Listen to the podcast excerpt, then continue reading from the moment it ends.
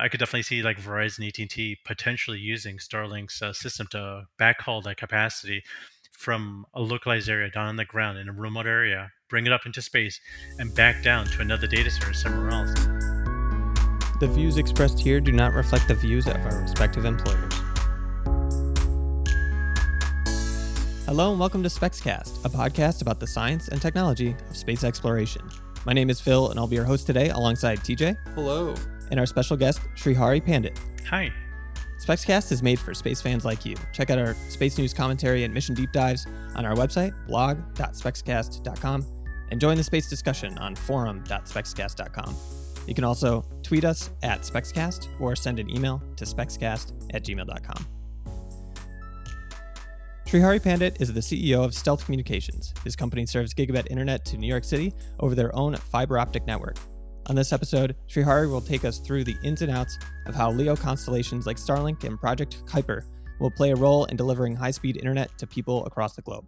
He joins us remotely via Zoom. It's a pleasure to speak with you today, Srihari. Oh, thank you for having me. Can you introduce yourself for our listeners? Sure. Uh, so, again, my name is Srihari Pandit, CEO of Stealth Communications. Uh, Stealth is an internet service provider based in New York City. We provide uh, gigabit internet access to businesses. It's a company that my wife and I started back in 1995.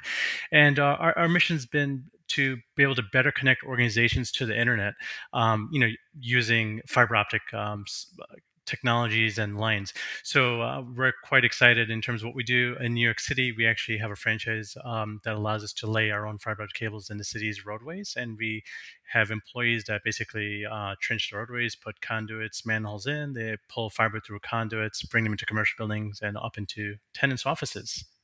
Great. And uh, you said it was founded in 1995. Has your mission changed a whole lot since then? Uh, we started back in the days of dial-up. So when the company was first started, you know, I believe if I remember, if my memory serves correct, it was a 28.8 and 56k modems, and then we ultimately got ISDN, and then T1s, fractional T1s, and T3s were the thing. So we've seen uh, the shift in the different speeds, but fundamentally, it's been the same in terms of connecting organizations to the internet. Um, and so, fast forwarding 25 years later, internet is now a key part of everyone's business. Without it, your business business is just unable to function. So Starlink promises low latency and high bandwidth internet access, which is something that fiber internet has been providing for decades now. Um, in your experience, where does internet latency come from? Sure. So latency, um, in essence, is the cumulative delay of sending data from your computer um, to the website and coming back. And that's uh, like the round trip delay or round trip latency. So um, every time your data has to go from um, router to router, that adds delay. But another thing that can add delay is the length of um, of the transmission from one router to another router. So, for example, it could be a fiber optic link. Typically, um, you know, um, there's a certain amount of latency even in fiber, um, a, f- a fraction of the speed of light that runs through fiber and um, and if you're running through copper or cable modem, you know the speeds can the latency could even be higher, um, the delay. And so with Starlink, you know what's fascinating is um, they're running it through air, you know these millimeter um, frequency bands, and so they can actually run technically a little faster than fiber. Um, and that's how they can achieve this low latency. So um, so for businesses, latency is really important. It's not people. The first thing when people think about low latency is they think about high frequency um, traders, you know, who want to arbitrage financial markets. And there's been films and books written about that, you know, where these automated systems um, trade and arbitrage. And actually, we used to service that market quite a bit back in the 2000 area. So it's quite familiar with it. But low latency is also very important for day-to-day activity. For example, a lot of businesses no longer have their traditional telephone POTS lines, um, you know, which is copper-based. They all are typically using voice or IP. Or today we're having this Zoom call, and so low latency allows us to have this near-time, um, real-time communications. And so again, if there was a half a second or or a second delay, it would make it very uncomfortable to be able to have that real-time communications.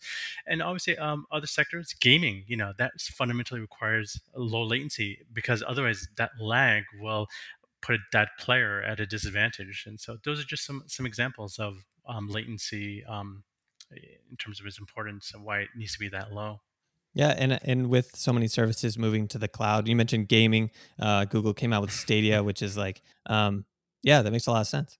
SpaceX is a newcomer to the broadband internet sec- sector, and it's lately been hard to miss all the launches of more Starlink satellites every few weeks. But Stealth is a terrestrial internet service provider that uses fiber optic cables.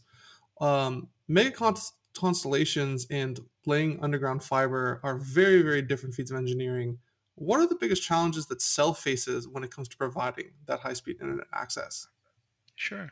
So um, in New York City, this is interesting. Um, so New York City, um, even though it's five boroughs uh, that make up the city, um, Manhattan and a portion of the Bronx is actually treated a little bit differently than the other boroughs, and I'll explain. So, the biggest challenge is um, in order to run fiber cost effectively, we need to be able to run it in existing conduits if they exist, and that can bring down the cost of installation on a per foot basis. Let's say hypothetically twenty to fifty dollars per foot.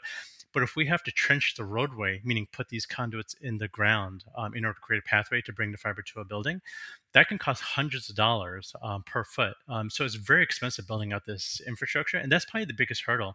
So we have customers, for example, we're building a whole new underground system in Brooklyn, and uh, there is an, uh, an open neutral conduit system there. So we have to trench every single block, and so not only is the cost high, like two to four hundred dollars per foot, but it can take weeks or months, you know, to get blocks done, and that and imagine a city that large, you know, it could take years, decades even to get this uh, fully built out.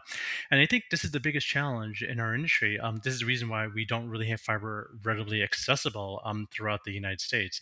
And that's why you see fiber highly concentrated in cities because, again, that high density allows providers to make that capital investment to build these conduits and that fiber system out to be able to reach um, folks. So with that build out, um, you're building fiber to businesses. What's the difference between providing that last mile service and providing mm-hmm. something like internet backhaul? Um, internet backhaul. So I presume when you say internet backhaul, probably like point to point transmission services to go from one location to another, right? Point to point to point or between data centers, internet links, things like that. Ah, so um, so yeah, so we primarily build from a data center, like in New York City, and we build up that last mile to go into a, a particular building. Um, and so, in order to do that last mile build out, so um, we have a this fiber backbone that's already pre-built, and then we have a splice points underground where we can build off that splice point and bring that last piece, you know, into the building. And so that might require trenching. But once that that conduit's built from the splice enclosure um, nearest to our node to the building, um, then we can backhaul it to the data center. Once it gets to the data center, um, if the if the customer picked internet service, we can route it to the internet from the data center because we're paired with everyone there. Or if they need to connect from the data center to let's say a location in Los Angeles, you know, um, out of our New York City site, we can hand that circuit off to a long haul carrier, let's say AT and T or Verizon or whoever it might be, and they can complete that long haul circuit, you know, going to the other city but um but yeah once we run the fiber it's in essence just a piece of dark fiber um, and it could be used for any application. Now, uh, with those dark fibers, is that is that something that's a, a, popular product? Is that something that's more useful now in the, the 2020s than it was 10, 15 years ago? Um, so dark fiber, um, by definition, I guess, is unused fiber, unlit fiber, and so typically people buy dark fiber from us, you know, within the city. But typically, those would be could be again wholesale carriers that may need fiber to connect, you know, um, uh, a building or the data centers together, or it could be very large enterprises um, that have huge amounts of capacities. Could be hospitals. So yeah, there's been a small uptick, you know, in dark fiber, but predominantly the demand that we've seen, especially this year, um, is like from educational and from the healthcare sector, is they just need large bulk internet connectivity, and so what they're asking us is to build fiber um, into their locations um, so they can get, let's say, multiple gigabit or 10 gigabit or higher connectivity. And um, so this is where fiber is crucial. You got to have fiber to be able to reach those high data rates.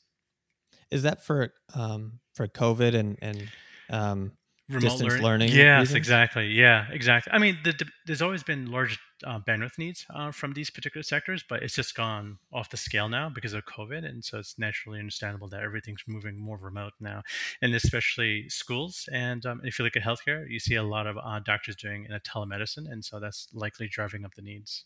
And then once that fiber is laid and those connections are made, that's a, a long-standing investment. So even after um, the pandemic, these schools and, and hospitals will have gigabit internet and huge internet capacity, right? Yeah. So the fiber, you know, typically can last at least 25 years, if not longer. Um, and so they're typically, you know, they're protected. They have this uh, exterior coating on the outside to protect it from the physical elements, and the glass itself uh, theoretically can run can run much longer than that 25 year period. And the great thing um, with fiber in, is um, we get to choose the photonic technology that runs on the fiber. So typically, our system in New York City, the way it works is we allocate a unique wavelength to each subscriber, and this ensures um, that they have a dedicated optical channel between their office to our data center and they can run at any speed. So today it might be one gig or 10 gig. And tomorrow, if they need hypothetically, let's say 25 gig or 100 gigabit or 400 gigabit, all we have to do is change out the laser transceivers on both ends and match it to that frequency that's been allocated to them. And voila, they're running at that new data rate. So this is, you know, some pretty cool things um, using uh, fiber deployment like this.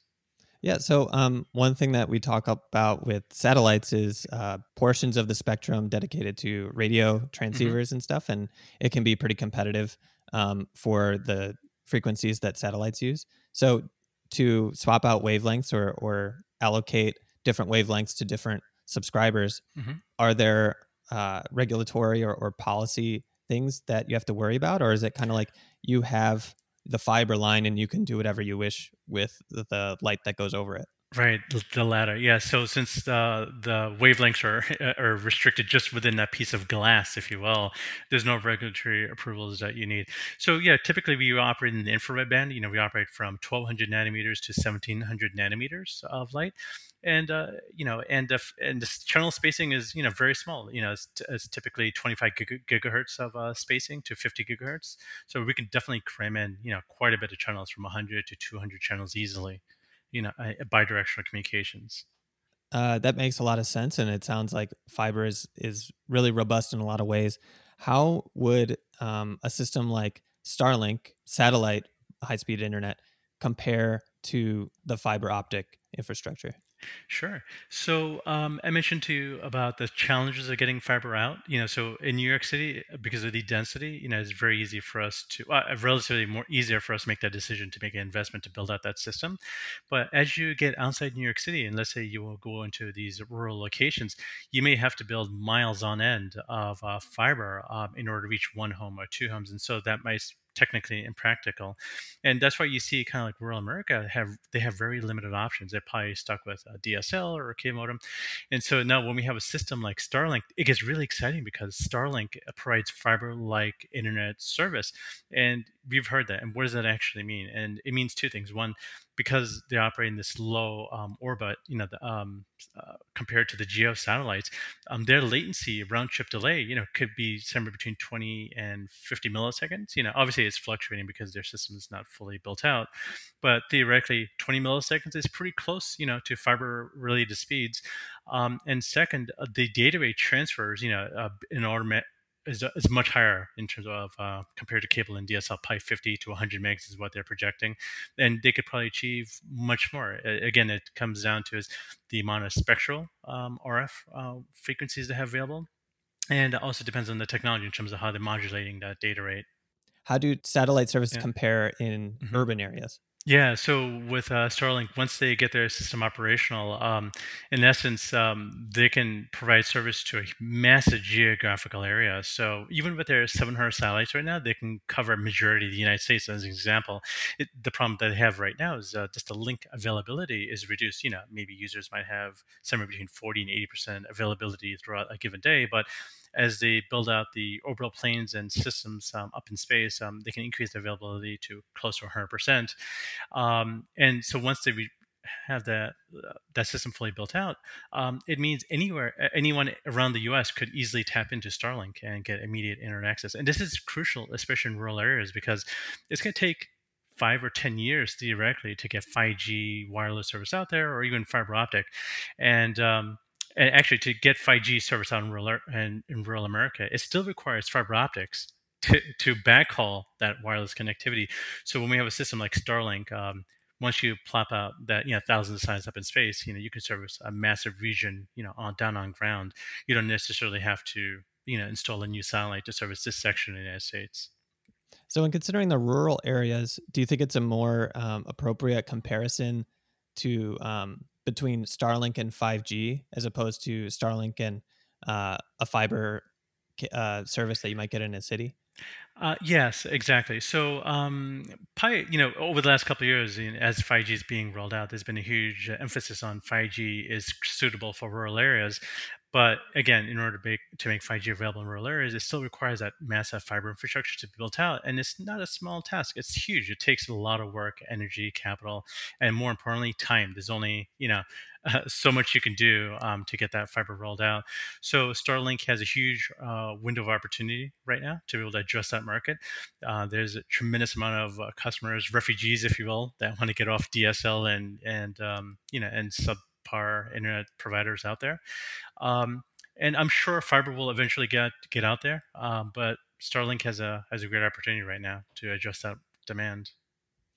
Yeah, and Starlink isn't alone when it comes to these promises of high speed internet from space. Um, uh, we've known about OneWeb for a long time. Mm-hmm. Um, Amazon has also announced Project Kuiper, which is a similar uh, low Earth orbit constellation to provide satellite internet. So, why do you think that these companies are investing so heavily in LEO constellations rather than uh, better terrestrial networks? Um, yeah. So yeah, I mean, so you know, for again, internet companies, uh, it's crucial to get as many subscribers connected onto the internet. So um, um, again, for companies like Google, for example, and Facebook, they rely on uh, more subscribers to get onto the platform, and so whether it's rural America or on the other side of the world, um, uh, these systems will allow us to get the unconnected better connected to the internet. And so um, there's huge, you know, revenue potentials in a system like this. So let's talk economics for a moment. Uh, if I'm a consumer in a market for high-speed internet in 2025 or 2030, how will things have changed for me? What kind of options and decisions would I go to when choosing a ISP? So you know today, um, you know whether you're in rural, uh, rural America or you're in another country, a lot of a lot. If you're in a rural area, in essence, um, you're depending on this copper-based technology, and so people are suffering with you know single-digit you know megabits download speed, maybe one or two megs going up, and so hopefully by 2025 or even 2030, um, we'll have a choice of LEO constellations, you know, LEO satellite providers to choose from to be able to get our internet connectivity. Um, I would assume by 2030, the fiber would have been built out to more rural areas uh, throughout the world. And so the users would not only have choice to LEO, but potentially to 5G. And perhaps, if they're lucky, maybe even access to fiber optic service. Um, but nevertheless, the overall marketplace to get for connectivity services should be increasing, and consumers will have a better choice in terms of provider selection, greater amount of capacity and hopefully a more competitive offering you know as this marketplace that better develops.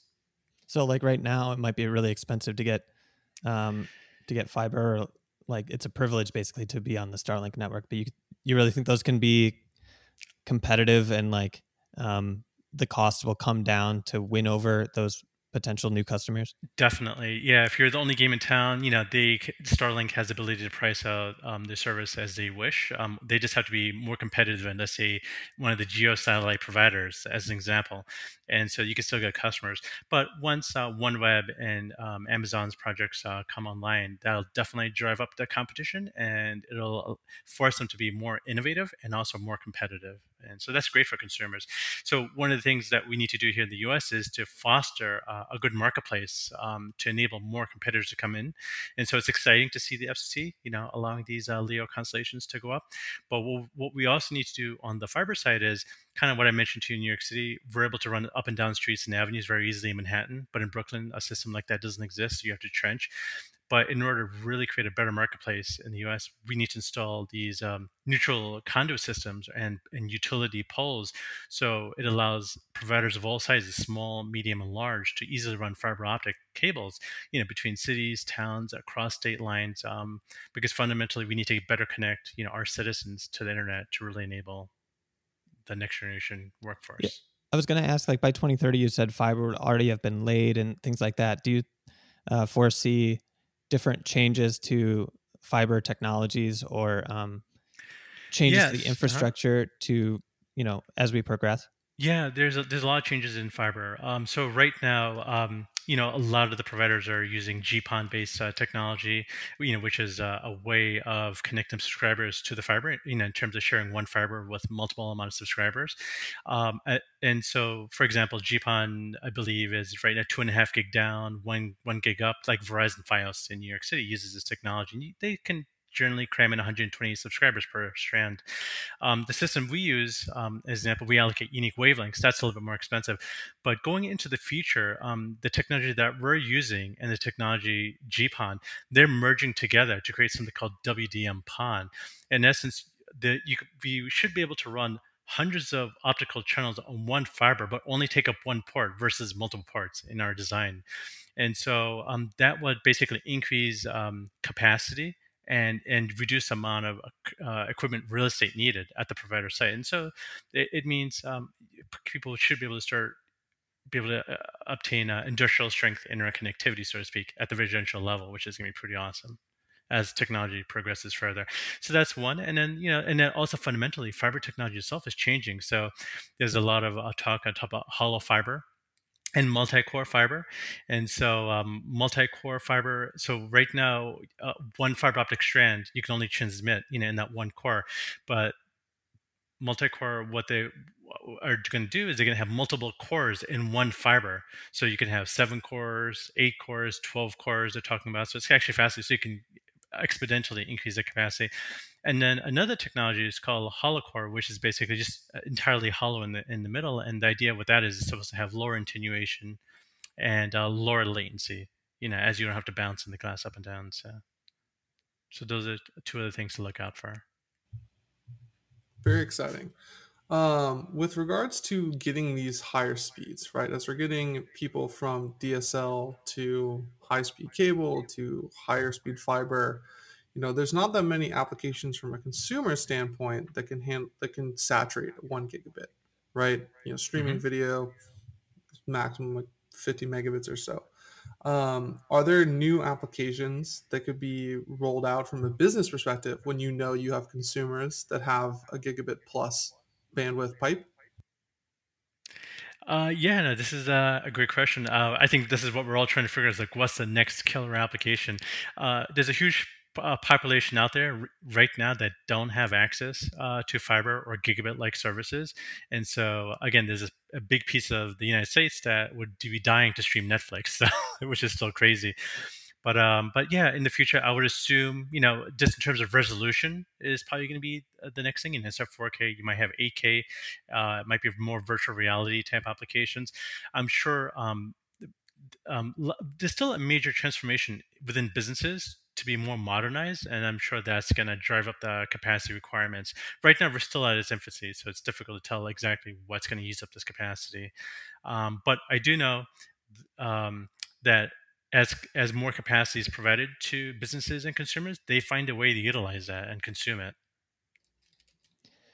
I, I'd want to poke at something that really surprised me about this conversation, and that you haven't been super critical about Starlink um, when we first talked, uh, I expected Starlink to be, you know, presenting itself as a more of a competitor, uh, but it seems like your your areas of focus are different. Your segments of the market seem to be different.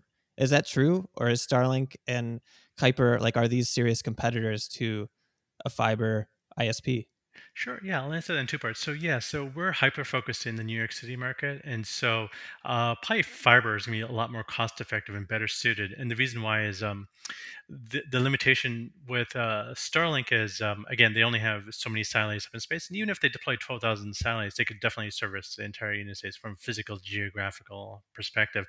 But the issue is they only have so much capacity in terms of RF uh, capacity to go up and down in the airwaves, and so when you focus that, let's say in the New York City market, and you want to service a million subscribers, it's just uh, you know technically just impossible to service you know that volume of users so since the system itself inherently has a limited subscriber capacity, again, just like fiber optics, as I mentioned to you, like GPON, for example, you can only put 128, maybe 256 subscribers on one single fiber before you have signal to noise and, uh, and other um, issues. And so the same concepts apply um, to SpaceX.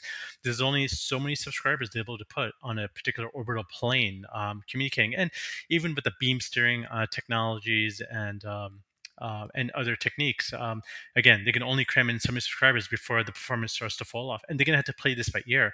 And uh, everyone's still trying to figure that out. There's been reports out there that uh, they can only handle half a million subscribers, and if that's the case, um, SpaceX, space, I mean, yeah, SpaceX will have to evaluate um, is that enough revenue on an annual basis in order to support a system that can theoretically only stay in space for five or seven years before it has to be replenished you know those systems. And so you know that's part of their capital uh, equation.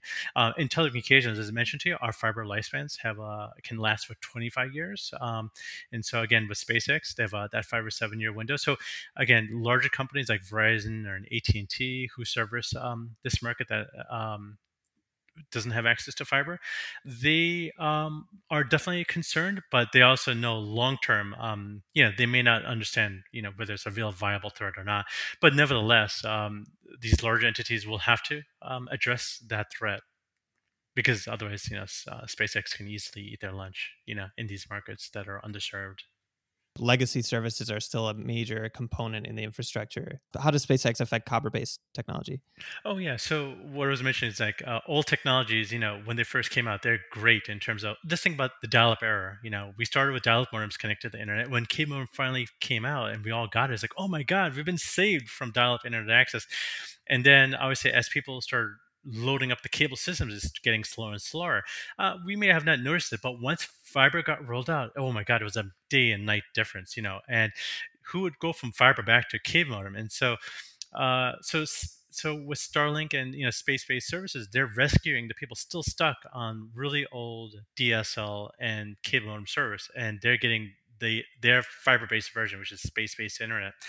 But um, eventually, um, you know space-based internet and even uh, fiber-based you know GPON services, they st- they still suffer the same fate because as the demand continues to grow in terms of traffic utilization, inherently that encoding, decoding, modulation scheme, encoding uh, schemes will definitely hit that saturation limit and they'll need to in- innovate.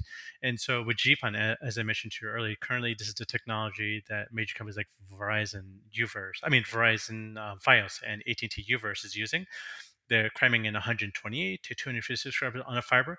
Eventually, um, that's going to slow down, and there'll be something else to replace GPON entirely. And people say, "Oh my God, we were running on GPON all this time, and look at this new blah blah blah technology." And so, what's important for uh, SpaceX and fiber providers is that um, today it may be state of the art, but just remember tomorrow it could be obsoleted, and you have to continue innovating. Can't really rest uh, on your heels.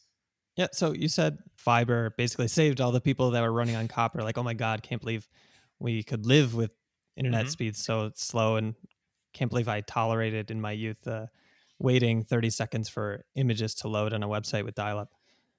Uh, do you think that I don't use dial up ever? I will never use dial up ever again. When I go back to my parents' house, they're still on DSL and it's it's a struggle. So do you think that copper based technologies will last after if SpaceX launches their constellation, proves it out, even if fiber isn't available in all locations, do you think copper-based technology even stands a chance? No, I think it's dead in the water. I think the only thing that's worth it is to recycle it for its copper. it's more valuable as copper. Yeah, what what would happen with all the copper-based lines? Would they just stay there? Uh, my guess is um, based on whatever local regulatory and state regulatory, because again, if they're the uh, last mile uh, provider, meaning the default provider, if you will, they probably will need to leave it there for regulatory obligations unless they get a, a consent, you know, from the authorities that they can remove that copper. And I believe that's even happened in New York, um, where they can remove the copper as long as it was a substitute that uh, people had access to. So, but that's the key. Um, these companies that are providing legacy copper services may not be able to remove it because they haven't deployed fiber or replacement based technology. Um, so then that begs the question will cities and states change their policy that, hey, uh, if a new default provider like Starlink um, is available, um, will that re- give uh, will that relieve the obligations of the incumbent providers to remove their copper? That's cr- that's crazy. Copper is dead, right? it's dead. Yeah, rest in peace. So earlier on, you mentioned that you know 5G versus Starlink might be a better competition analysis, um, but with 5G, you still have to have fiber backhaul, right, to hmm the towers. Uh, is there potential for 5G and Starlink to to team up with a 5G tower with a Starlink receiver, uh, being able to go to multiple uh, end users? Obviously, not everyone's going to get the full speed of a dedicated Starlink terminal, but do you see that combination being able to kind of accelerate the 5G rollout or even 4G rollout? Yes, uh, I think there's a there's a huge uh, market segment for uh, Starlink. Um, so they could wholesale their capacity um, to the 5G operators down on the ground, and even to other telecom providers for point-to-point connectivity. Uh, as I mentioned to you, like kind of uh, connecting to other terrestrial fiber optic networks. So yes, um, I could definitely see like Verizon, AT&T potentially using Starlink's uh, system to backhaul that capacity from a localized area down on the ground in a remote area, bring it up into space, and back down to another data center somewhere else. And Starlink could provide, in essence, point to point space backhaul um, service. And that'd be great, you know. So that's one application. And again, um, for hospitals and um, other organizations that need high capacity, um, point-to-point spatial communications, you know, is definitely um, going to be a game changer. Now, um, s- you know, Starlink's system right now, um, their system is basically um, backhauling a lot of this traffic, you know, from space back down to ground immediately.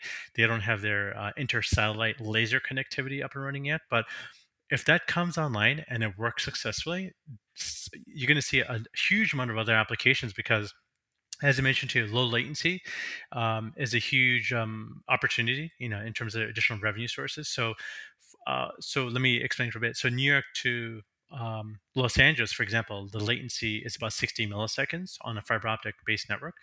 But if Starlink is able to route laser, you know, by laser in space, you know, from let's say New York up into space and then from space to another orbital plane to hit Los Angeles, um, they can get that latency down to there technically 30, 40 milliseconds. And so that can also open up a huge amount of other backhaul um, opportunities, you know, for the company. That's crazy. I'm just thinking about it. Um, uh, that, brings to mind like a couple of these things is like Starlink requires user terminals and like actual line of sight to Mhm. the satellites in order to communicate. Um, that said, like, are, is there potential to make hybrid networks um, like fiber? You connect, you like internally handle the data, go Mhm. to a data center, and then oh, I need to send this to China or I need to send this to India. You transfer it to the other backhaul. Um, Imagine them In a- doing this in space now. Yeah, exactly. Space space, and then so you have fiber on both ends, and then space in between. Mhm. Like, um, huge opportunity. so that said, Starlink. Before I was thinking about it as uh, Starlink being a competitor in in the space, but in in some ways, it's just making the whole internet industry faster. It Is that reasonable to say? Yeah, it potentially has that capability. Again, if it, if they could prove that it's functional and reliable, and they can actually extract that huge amount of uh, capacity on the lasers, um, anything is possible. Again, once they get that laser connectivity, that's fiber-like in essence in terms of speed and latency, and um, reliability. I can't speak to. You know, uh, totally different uh, technology up in space in terms of how they can do that phase lock um, up there. Um, but again, once they get enough uh, satellites up in space, um, they can kind of experiment and get that experience under the belt. And they can take that same interspatial uh, laser connectivity um, and they could potentially also do it from satellite down to the user terminal. And they could potentially transition from RF now to laser. So, and if they do that, it'll be just mind blowing because that will be, you know, fiber optic laser connectivity, you know, but except it's going through air. We call that free space optics, by the way, you know, and typically free space optics um, is you know a, a laser pointing to each other in air, and that exists today. You know, and we've been doing that for decades. Um, and there's been a certain there's been a few entities that have been playing with it from from uh, from land to space. But again, the mechanics are very complicated because it requires an optical phased array to be built and tracking the satellites and whatnot. Yeah. Plus, the atmosphere doesn't, you know, it's a big fluid, Cooperate. and It it's is. a, Mhm. it makes everything all wobbly. When you take a laser beam, it turns into mush. Plus, water is like water absorbs infrared. So, I, I wanted to ask about one thing you mentioned. Um, uh, to preface that, Starlink's crosslinks between satellites would be using lasers, and in essence, um, a fiber link is a laser being guided through glass instead of free Mm-hmm. Space. space for that transmission. You mentioned phase lock. Um, Mhm. So, can you explain what what that is Oh, yeah, and how actually- it impacts things? Yeah. So what I meant by that is, um, uh, so cu- currently in uh, RF technology, what they're using is uh, they have this uh, antenna, and the antenna is able to beam steer uh, the radio signal uh, to bas- basically precisely target the user terminal and receive traffic, and that's in essence why 5G and Wi-Fi 6 and Wi-Fi 6E uh, are all using this uh, technology. So when it comes to um, optical communications, you know, free space uh, optics, um, you can take that same concept and we can have an optical laser uh, set up as an array, all transmitting in parallel to the destination, and and you can get feedback from the receiver to figure out which um, point on the receiving side was able to receive that optic signal more clearly, and then focus all that energy more precisely to that area. And so you have this, um, you know, uh, optical phased array. I'm not sure if that's the correct term, um, but this is kind of some of the experiments that we're doing here based on land, and so it's kind of exciting. But again, uh, similar to what's being done in RF, could be applied to optical, and I'm sure this is where they'll probably take this ultimately at the next level. Yeah. Um, so a phased array, you mentioned that they steer the beam. It's it's really cool to me just to to think about Mhm. it, how they're using uh, constructive and destructive interference, and depending on the timing Mhm. of all these transmissions, the waves um, make each other stronger and and or not, Mhm. and effectively the, it's just uh, a portion of the the whole field of view just gets um really strong signal compared to somewhere else and they can steer it that way uh, just all digitally without moving parts um, in terms of that phased array. Are there ways that uh, technology that you're experimenting with at stealth communications could uh, benefit from or help to improve radio communications to spacecraft Oh yeah, so um, so again, we focus a lot on uh, wave division multiplexing. You know, that's a, a key part of our uh, system today, and so the key for us is how do we continue expanding um, the number of channels and increasing density of channels. And so, what I think is uh, this technology could easily be deployed, you know, up in space because just imagine, right now we're talking about just single inter-satellite connections. Let's say 10 gig, maybe 40 or 100 gig. You know, 100 gig is probably a little bit harder right now in space, but 10 gig is definitely easily achievable. Um, and so, but again, if you're able to overlay uh, multiple 10 gig circuits, you know, at different frequencies up in space, in essence, you're replicating what we're doing down in terrestrial up in space. And so now they can mm, increase that capacity dramatically, and it, it's huge. So, but I think you know, for SpaceX, they'll have to do one step at a time, making sure that they can get the space uh, system operational, prove to the investors that it's, it's a reliable mechanism of delivering interconnectivity. Uh, another big bet for SpaceX is they're hoping they can win a part of the FCC um, auction, you know, down here. And uh, if they can make that convincing, you know, they have another big investor, which is in essence the U- uh, U.S. government, um, that would potentially fund them for the next ten years, or at least partially, anyway. I was about to ask. Um, I, I think we're on the same brain wavelength right now. uh, yeah, I was about to ask um, about your insight into these contracts and you know big economic opportunities for for Starlink. What are they competing for, and how good are their chances from from what you know so far? Sure. Yeah, I believe uh, there's about 16 billion um, that's available right now. You know, for the over the 10 years um, to get funded. It's a reverse auction. So, um, in essence, uh, the FCC has determined eligible census blocks. Um, that tells how many uh, homes are um, are need to be serviced in a particular area. And the way it works is um, the providers put in a bid and uh, the FCC will basically elect the low bidders. But in order to be considered part of the auction, they have to be able to meet these different uh, criteria or tiers. One of them is uh, you have to have low latency, and um, and the question is, are you going to be able to provide 100 by 100 gigabit gigabit, or is it below 100 megabits? And so uh, the FCC had very little information, and so they had they've been having this negative tone, if you will, um, towards um, you know LEO constellations because it's still unproven.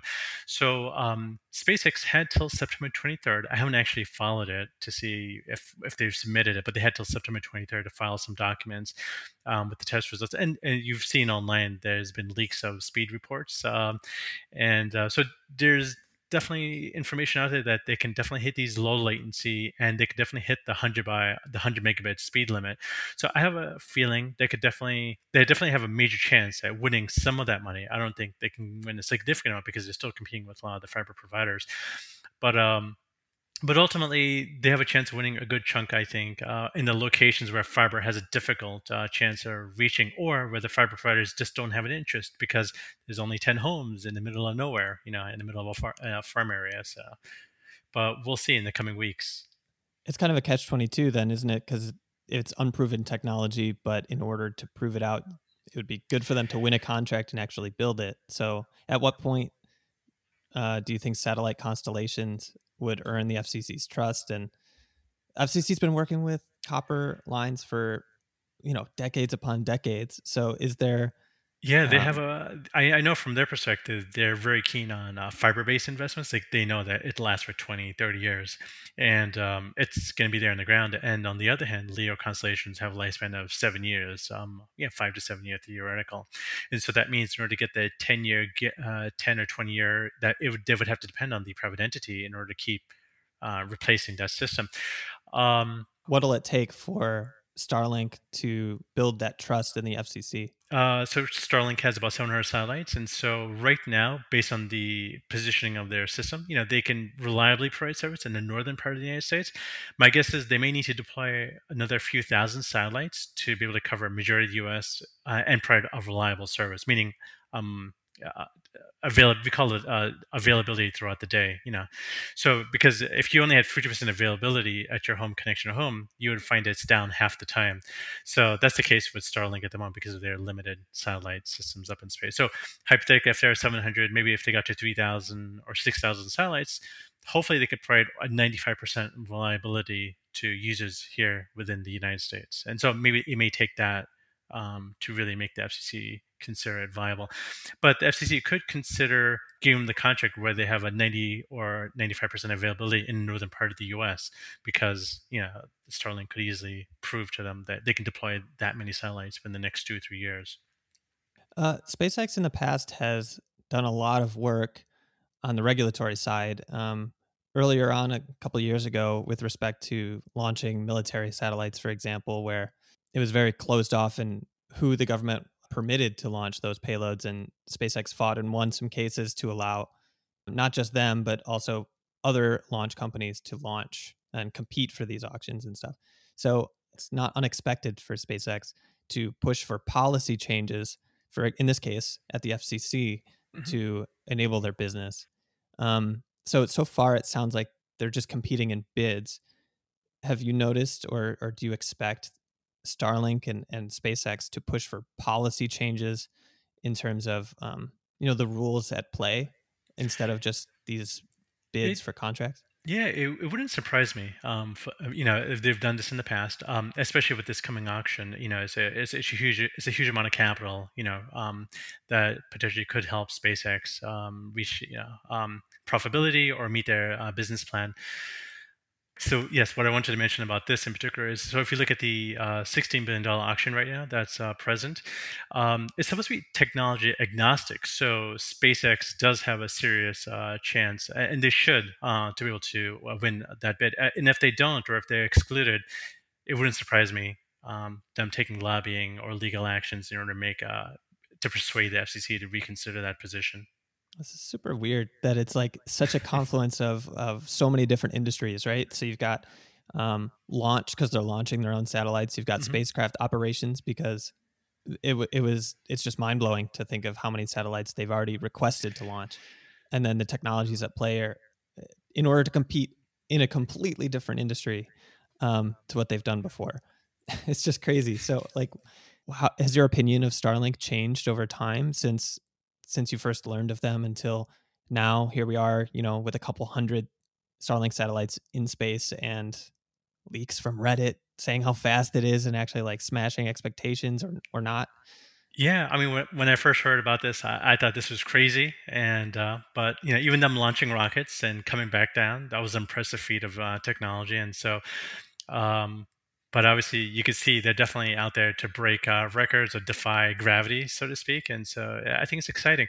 But you know, one of the main concerns I have also um, uh, that I haven't really talked about is, you know, if they get a constellation of 12,000 satellites or even 30,000 satellites, which is what they're talking about in the high end, um, what does that mean in terms of impairment of our night sky? Because we're no, no longer going to be able to visually see that the way we have, you know, over the last, uh, you know, since existence, if you will. And also the astronomy um, uh, folks down here, you know, they've made significant amount of investments in ground-based systems, and so they're going to have some major impairments again you know observing the night sky naturally so they talk about you know um, absorbing the light and so forth but whether you absorb it or reflect it you're still going to miss data you know on, from ground-based instruments and so that's a serious issue and so are there external factors that play a role in, in terrestrial ground stations kind of like spacex has to worry about all this extra stuff they have to worry about space debris they have to worry about uh you know affecting astro- astronomical observations mm-hmm. on the ground, does 5G or fiber have to worry about other factors like uh, that might come into play? Um, so you know, uh, SpaceX is operating the V band and also the Ku and Ka band. So you know, generally they're separate frequencies compared to what 5G is using. But you know, these are all millimeter waves, and so I think the impact will be pretty minimal. Uh, maybe SpaceX might interfere with um, other frequencies of, that might be DoD related, perhaps, or uh, perhaps with navigation. So there's been so many policy changes at the FCC in terms of freeing up and relocating bands. You know, I haven't quite followed that particularly, um, but I know there's been cur- concerns in the past about uh, certain uh, rearrangements of the frequencies could it impair GPS, as an example. You know, and and weather radar. So, but these are always issues whenever you uh, change the wavelength allocations around and open them up. So even uh, TV spaces are being opened up and repurposed, you know, for 5G, you know, and uh, it's interesting to see. I, mean, all in all, I, I think this is exciting. Um, no negative view on our part. They're filling a huge void, you know, um, in the marketplace right now because, uh, again, you know, a lot of the incumbent carriers that's content and satisfied if they can continue um, raking in the revenues on the old asset might as well, you know, because to lay fiber is massive and the return investment could be 20, 50 years even, who knows. So, um, uh, you know, another theory, it's not really a theory, it's, uh, uh, some of the things that we're trying to push out there in the public is to really remedy this problem that we have with broadband on the ground. I mean, space is definitely one way of resolving it, but what I really hope the FCC does is repurpose this auction money instead of giving out billions of dollars to providers to run fiber or whatever, you know, to provide internet connectivity in rural part in these remote areas around the U.S. What if we use that money to build out this neutral conduit, uh, underground conduits and, and neutral utility poles? Because that's extremely vital in our industry in order to string our fiber across or run our conduits through. And if we had access to that, I could easily have our employees start stringing cable across the US. I mean, obviously, we would have to make the investment in buying that cable, but that's cheaper than me trenching the roadways. And so $16 million is quite a bit of money, you know, to lay you know utility poles and conduits and making it extremely easy for ISPs of all sizes you know um, to attach the poles or lay the cables through. And when you do that it will create a better marketplace just imagine you can have choices of hundreds of ISPs rather than just a handful of providers. I remember when we started back in 1995 there were thousands of ISPs probably five to ten thousand ISPs in the United States. And today that number is down to like a thousand, maybe a couple hundred even, you know, and it's shrinking day by day. Yeah, so like I mean, you go down the street and you see all these telephone poles, and and that copper infrastructure seems to be there, like like you said. So you're saying like, yes, this is a paradigm shift, moving away from copper toward fiber, toward uh, these new systems, and it'll take mm-hmm. building the the highway, right? It, that's, the highway that's exactly. isn't something that you paid a private company to build on their own. You, you kind of build a highway and it enables all this transcontinental yes. business and commerce. What we need to do as a country, we need to build a new, inter- uh, new interstate highway system to be able to allow providers to run their fiber optic cables through. It can't be owned by a private entity. And that's what we have here today. Today, we have utility poles and we have conduits underground, but they're owned by private incumbent carriers. And if I want to get access to those poles or conduits, you have to pay huge amounts of money to get access to it. And that's one issue. And the second issue is they make it an extremely lengthy procedural process to even get into their system. And that could take 12 to 18 months. And it's just insane. Imagine, and this is actually a true story. We have customers, let's say throughout New York City, like in Brooklyn, New York. It, Brooklyn doesn't have a neutral underground conduit system compared to Manhattan, New York City. And so if a customer in Brooklyn wants our service, um, and if I were to go through Verizon, which is the incumbent carrier, to use their conduit system, I would have to wait 12 months at least to be able to lay our fiber cables through. And that's after paying them 20 to 30 dollars per foot make ready fee which is them saying oh yeah we ran a piece of uh, rope through the conduit. Now you can go ahead and have your employees pull your cable through. Again that's after 12 months and after paying them their 30 dollars per foot make ready fee. These make ready fees is is not only in New York City but it's all around the United States and it's extremely expensive for small ISPs like us to get the job done in terms of laying the fiber, um, you know, in different areas around uh, in the city or around the US. And this is the reason why we don't have broadband providers. It's really the incumbent carriers are making it extremely difficult to get access uh, to this right away cost effectively and um, quickly. In Manhattan, uh, just to give you an example, if a customer um, somewhere in the city, it could be one mile away or around the block. If they wanted our fiber service, we could easily send our crew out one night, rod rope, and we could lay the cable down in a matter of days and get them connected because that neutral conduit system exists and um, and it's and that's how that's how that's that's I mean that's the importance of having a system like this. So just imagine if we built this around the United States, oh my God, we could definitely solve this problem problem within the decade. And then you don't need a whole satellite mega constellation of thirty thousand satellites to bypass Verizon or AT and T's. exactly. well, you know what's hilarious is uh, because of Verizon AT and T, they just gave you know SpaceX an opportunity. I think you know it's actually funny. You know, to be honest with you, if AT and T and Verizon got the act together and they laid the fiber everywhere and they were able to provide a reliable, cost-effective service, there wouldn't be a need of competitors in the marketplace because they would have already solved the problem. But because of their inefficiencies, it creates an opportunity for all of us.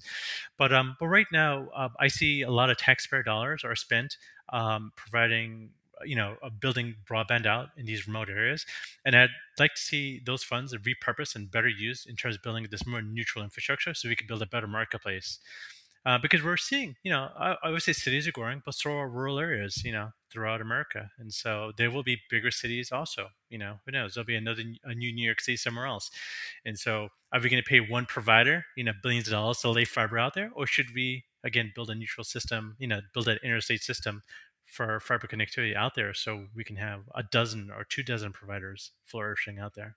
Uh, so uh, we're coming up on our allotted time. What would you like to leave our listeners with uh, when they listen to this podcast and they they go forward thinking about Starlink, what would you say their main takeaway should be? Oh well, I think it's exciting. Uh, I'm hoping you know as they're they get their system up and running and fully built out, it'll really give a chance and uh, for folks in remote areas to finally get access to fast, reliable, low latency broadband that they've been waiting for a decade or two, if you will. And so we'll get them more caught up and better connected, just like how folks are in city environments. And so I think uh, it's realistic and it's right around the corner. We're getting close. All right. Thanks, Srihari, for speaking with us today. And um, where can people find you after listening uh, to the show? Oh yeah, you could find me online. I'm on uh, Facebook and also Twitter, uh, twitter.com slash Srihari Pandit. And uh, you can also visit our website at stealth.net to learn more about the company. Thank you very much. Thank you.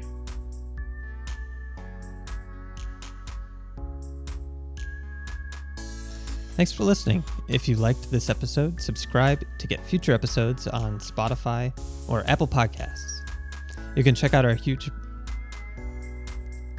Subscribe to get future episodes of SpexCast on Spotify, Apple Podcasts, Stitcher, or wherever you get your podcasts.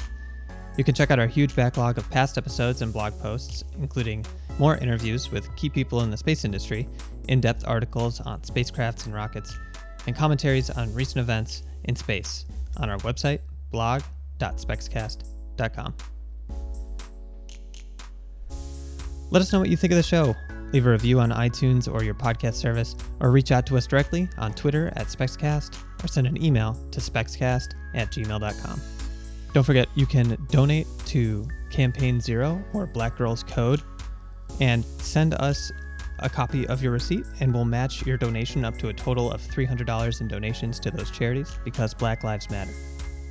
If you listened to our episode with Will Pomerantz, uh, we spoke about the Brooke Owens Fellowship. Just recently, Will Pomerantz announced the Patty Grace Smith Fellowship, which aims to do for racial equality what the Brooke Owens Fellowship has done for gender equality in the space industry. You can donate to the Patty Grace Smith Fellowship at pgsfellowship.org, and you can also donate to the Brooke Owens Fellowship at brookeowensfellowship.org. Our music is by Nelson Scott.